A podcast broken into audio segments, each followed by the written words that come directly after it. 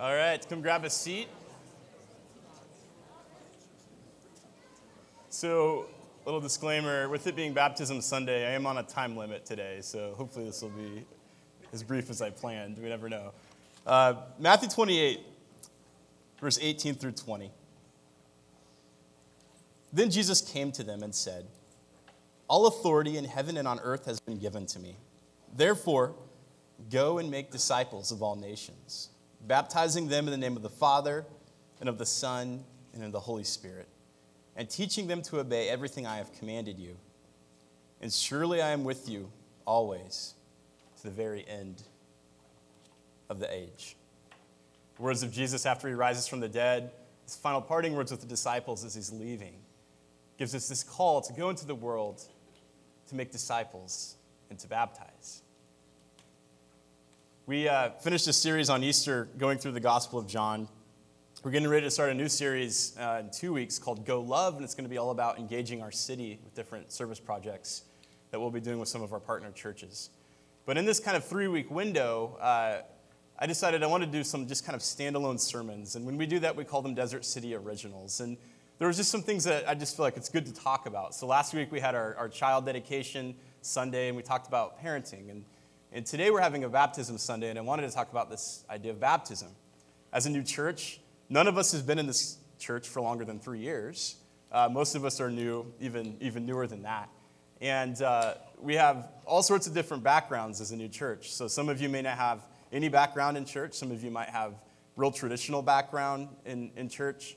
And uh, every now and then it's good to talk about kind of why we do what we do. And so when we do things like communion and offering and baptism, you might think this is strange, or you might have different opinions on, uh, on what it is that, that we do, these, these acts of the church, these things that kind of we hold sacred and dear. And today I want to just give a word on, on baptism. And, and I feel like this is, this is the call from Jesus uh, uh, for us to do. Um, and I think something significant happens in this sacred act of baptism. Um, but I want to talk about kind of what it is, where it comes from, and then why we do it. And it's, it's kind of a debatable topic depending on maybe your tradition or upbringing. And there's a lot that's been said, and uh, a lot of people smarter than me that might have said different things than what I'll say. But just as Desert City Church, here's kind of what what it means for us as we celebrate baptism. And uh, it's, it's very much grounded in kind of this, this narrative that is throughout the, the text, the Old Testament and the New Testament, actually. Uh, there's something going on here with this idea of baptism.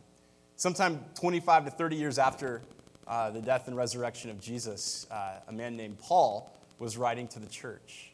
And he was writing a letter to the church in Corinth. And Corinth isn't like your typical suburban community church. This would be like a church on the strip of Las Vegas. It's a pretty wild town. A lot can go wrong. And so, as Paul's writing, he's giving different instructions. And, and in, in 1 Corinthians 10, he brings up, he references baptism. And he references it in uh, relation to Israel's history. And as he brings up this idea of baptism, he talks about the history of Israel going all the way back to Moses in the Exodus story. And this would have been something that, as association, brings up this reminder of, of the story of how God's people were in slavery in Egypt for 400 years, and they're crying out to God to deliver them. And finally, God delivers them. Charlton Heston comes to the scene, saves the day, right? But we, we know this story, and, and the, the early church would have known this story as well. And and there's this story of them being enslaved by, by the, the, the power of Egypt, and then God delivering them from that slavery. And, and we know that story as, as they're delivered, they, they go through this Red Sea, this, this water, they pass through it. They get through the water, and then the water collapses on the things that enslave them. There's something very kind of this physical thing happening as they pass through the waters, and all the things that enslave them are washed away. And Paul, as he's talking about baptism, makes reference to this. I like what N.T. Wright says about these old stories in Scripture. He says, Scripture trains us to listen to and learn from stories of all kinds, inside the sacred text and outside, and to discern patterns and meanings within them. Stories of all sorts form and shape the character of those who read them. And we live within the narrative as, as creatures in search of an ending, in search of happiness. So we go back to these old stories in the text, they form us and they, they shape us to be the kind of people God has designed us to be. And it's great to see, like in the early church, they're looking back at these stories to see how does God work in the world and what is God all about? And what we find in this story is that God is all about delivering his people from things that enslave them. If we look at some of these patterns, we see there's water. This image of water appears over and over, especially in the Old Testament. We have the story, the creation poem in Genesis 1, where it talks about how the, the earth is formless and there's darkness, there's a void, there's water that, that fills kind of everything. And, and as God is ordering the creation, He separates the water and new life emerges from it. There's something about emerging from the water with new life being born. Then we've got this story of the old story of the flood in Genesis chapter 6, when, when early humanity had become so wicked, there's this image of this flood that comes and it cleanses the earth of this wickedness. And there's new life that springs forth from that as well. So, in one image of water, we have water being separated and new life bursting forth. There's another image of water that's uh, this cleansing thing that cleanses uh, the wickedness and new life coming. And then, of course, this story of, uh, of, of God's people leaving Egypt and passing through the Red Sea and all the things that enslaved them are washed away. So it's easy to see as Jesus comes to the scene, there's this man named John the Baptist that is preaching the repentance of sin and doing this physical act of baptism. Of baptism. This physical act that we do today is symbolic of something. The church, our church would call it an, order, an ordinance. Some churches would call this a sacrament. But it's this sacred, symbolic activity that we do. It's an outward and visible sign of an inward spiritual divine grace. It's this outward physical sign of an inward transformation. It's symbolic. I heard someone talk about this the other day. I thought it was a great analogy. They said it's like a wedding ring. I wear a wedding ring, and everyone knows that I'm married. It's this physical thing that represents. But the wedding ring isn't what makes me married, right? The, the wedding ring represents this, this commitment that I've made in my heart to my wife, to God, to a witness of people, this commitment that I have made. And there's something symbolic that's the outward expression of this inward thing that's going on inside of my heart. And, and this activity of baptism, what we believe is it's this physical activity that represents outwardly what's happened inwardly. And inwardly, what has happened is that there's been this surrender, there's this, uh, this confession that, that, that Jesus is God I've surrendered my life to Him. That I entrust Him with washing away all of the wickedness, the things that cleanse, that need to be cleansed. Something inside of me has been transformed as I've come to salvation, and this is this physical act to represent that. And much like the wedding ring, the wedding ring doesn't make me married. It's this symbol of what that is. And, and we would say that the same thing with baptism. Baptism isn't required for salvation, but it's a response to the salvation work in my life. So we invite people to this as we give our life to God to publicly declare that by this act, this sacred act, saying, Something inside of me has changed. Something inside of me has been transformed. And this is a response to that. 1 Corinthians 12 Another thing that takes place is Paul's talking about how baptism is this entry to the body of Christ. he says something that happens when we, we experience baptism together. There's something that unites us about this physical act. It says, just as a body, though one has many parts, but all its many parts form one body, so it is with Christ. For we were all baptized by one Spirit, so as to form one body, whether Jews or Gentiles, slave or free. We were all given one Spirit to drink.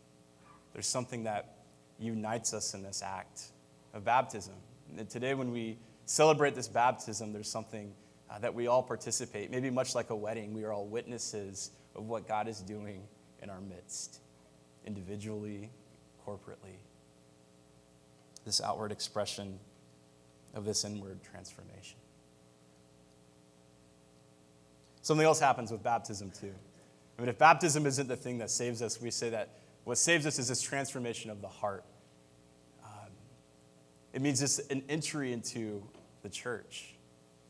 I was baptized at the age of 12, very young, grew up in the church. My wife was baptized uh, her, when she was 30, when she was 30, 30. Both of us, followers of Jesus, uh, for her, it was this moment ready to say, I need to publicly declare this. And uh, doesn't mean that she was you know, less saved before that. I mean, she's married to a pastor, very involved in our church, but came to this moment where we're called to do this and felt, I'm ready to make this statement publicly uh, that I've been baptized. And there's this corporate witness that we all experience together that unifies us when we're baptized. Baptism has this unifying quality.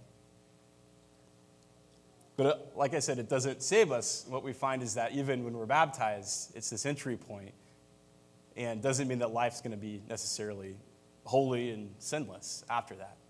We see this in the story of when God's people leave Egypt, right? They go out into the wilderness. Life isn't all of a sudden easy. Doesn't mean that they don't mess up. It doesn't mean that everything's just perfect. There's still this journey that they're on. The same happens with baptism as well. It doesn't mean that I'm uh, all of a sudden just complete. It means that I've received this salvation, but then there's this, still this journey of life that I'm going on. So we would say that we invite you to baptism even, even if you think, well, I know I'm still a troublemaker. Yes, but baptism is saying, I rely on God's righteousness, not my own. He's done this great work to atone for my sin. There's this dying to self that happens, though, as we enter baptism. Romans chapter 6 says this What shall we say then? Shall we go on sinning so that grace may increase? By no means. We are of those who have died to sin. How can we live in it any longer? Or don't you know that all of us were baptized into Christ, were baptized into his death? We were therefore buried with him through baptism into death, in order that, just as Christ was raised from the dead through glory of the Father, we too may live a new life. For if we have been united with him in a death like this, we will certainly also be united with him in resurrection like this. For we know that our old self was crucified with him so that uh, the body ruled by sin might be done away with, and we should no longer be slaves to sin, because anyone who has died has been set free to sin. When we're baptized, we're, there's something that is, is joining God in his death and resurrection. There's something symbolic about going into the water and emerging with new life life of being born again or a rebirth, something new. We're putting to death certain things in our life to experience the new life. One of my favorite movies is Old Brother, Where Art Thou? Something I used to watch with my old uncle, my dad. It's kind of like a grandpa humor. But there's this scene in uh, Oh Brother, Where Art Thou? where there's a man named Delmar. And if you know the story, it's these three prison inmates that break out.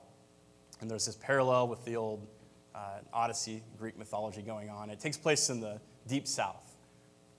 And Delmar, uh, as they're running away uh, from prison, they, they come across this baptism service taking place.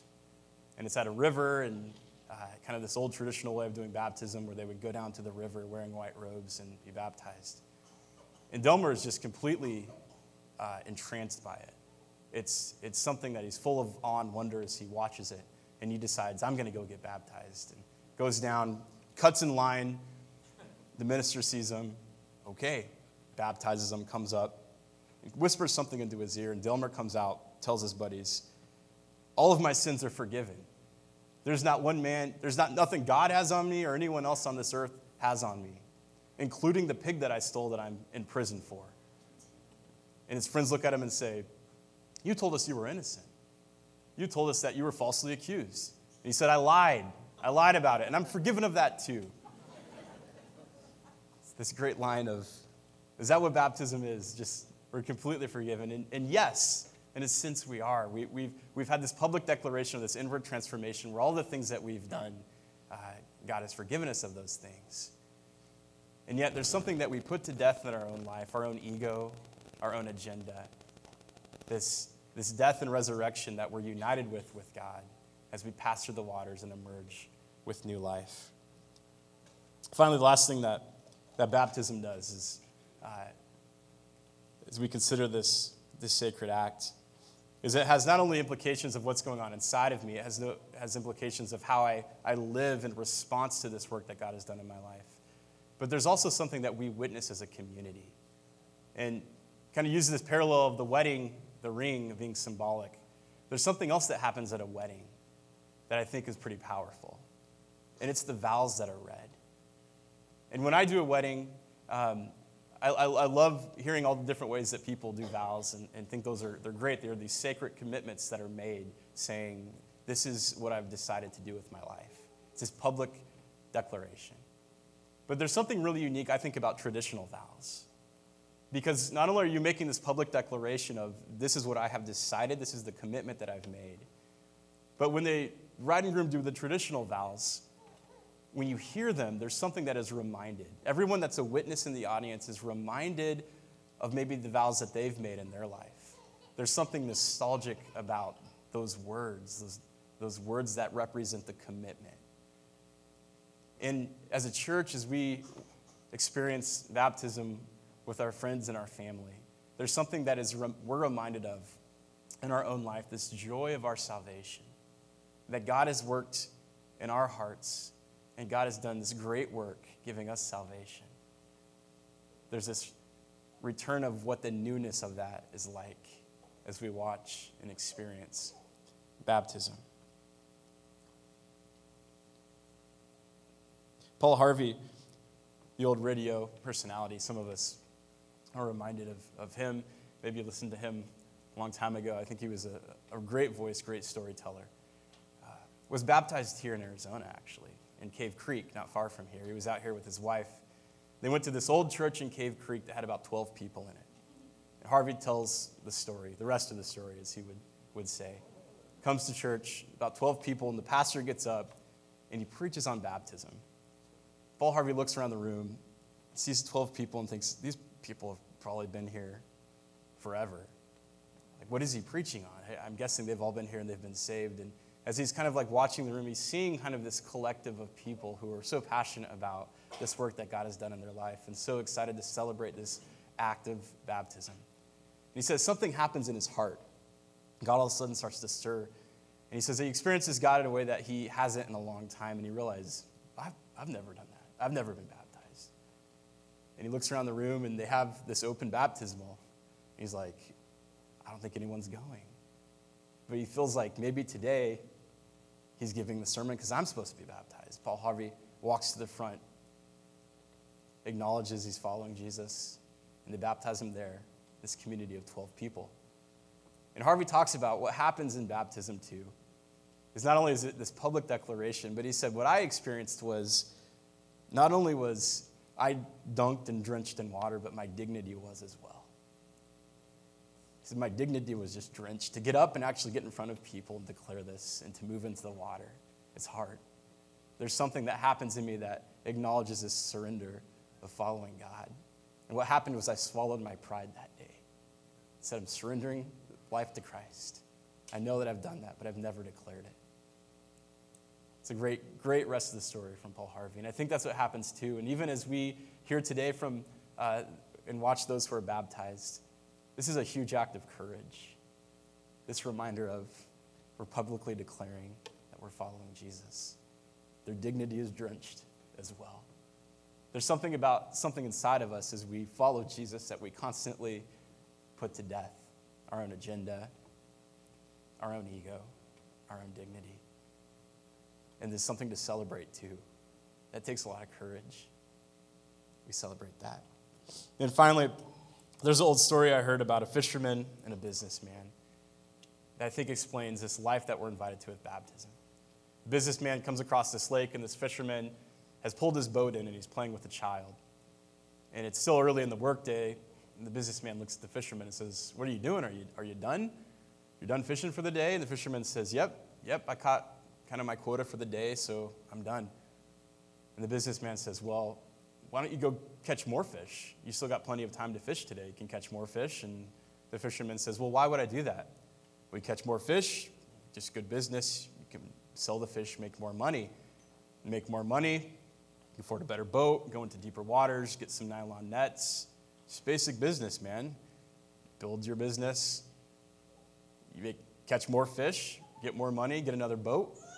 Maybe you get two boats, maybe you get a fleet of boats and you hire other fishermen, and then you'll be rolling. You'll be rolling. And then you can do anything you want. And the fisherman said, Well, well then what do I do? And he, he said, Well, you, well you, what you could do is that you could enjoy life.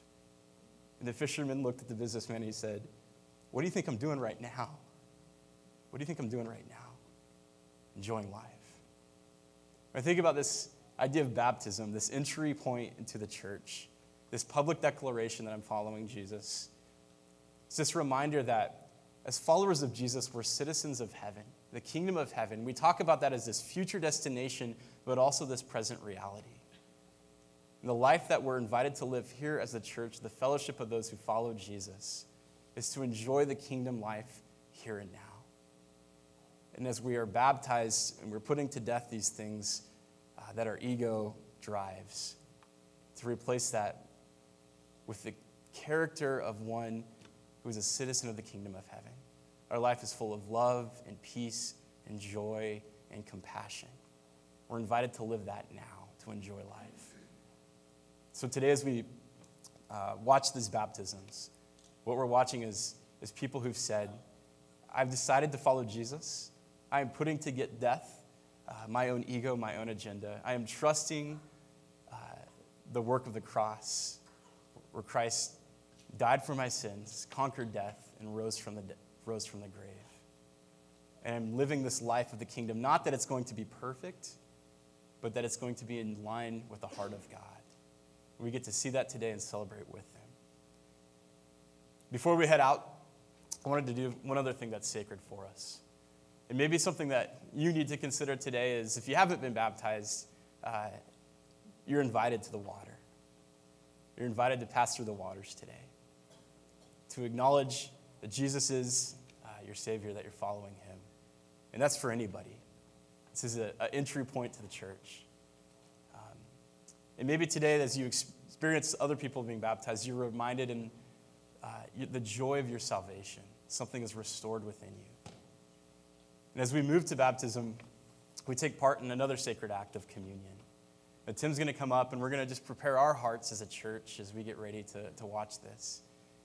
But part of this story is, is this idea that, that God loved us so much that he comes into the world physically, takes on the form of a human, it goes to death on the cross, as we talked about with Easter. We take this act of communion that represents this incarnation, that God's body was broken on the cross. And in that brokenness, all the things that are broken in our life is restored. We take a cup of juice that represents the blood of Christ that was shed on the cross. Again, something that is cleansing. And all the things that we've messed up, all the ways that we've got it wrong, uh, all of our own wickedness is cleansed. And we remember the sacrifice that God did for us on the cross, but then we also proclaim it and live it as we participate in communion. So before we move to the back patio to watch baptism, um, I'm going to invite us to the table uh, to communion today.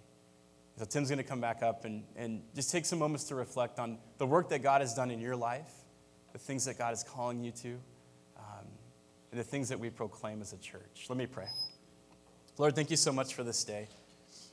We thank you for the stories of, of your work in our life. Your work on the cross, your work that continually renews us now, and the work that you do through us as a church body. And today, Lord, as we, we participate in this thing that is sacred, we're reminded of our story. Through the waters, there's new birth that has emerged, that the water has cleansed, Lord, that there is the things that enslave us have been washed away. We pass through the waters. And today we celebrate that with those who are being baptized. And Lord, just ask that you would continue to do work in this community. Continue to give us courage to proclaim your message, to live the life that you've called us to. Lord, we're grateful for your love. We participate in these things, these symbolic acts, these outward works of these inward divine grace in our life. We love you so much. In your son's name we pray. Amen. When you feel ready, feel free to move to the table. And after this song, we'll, we'll head out to the back.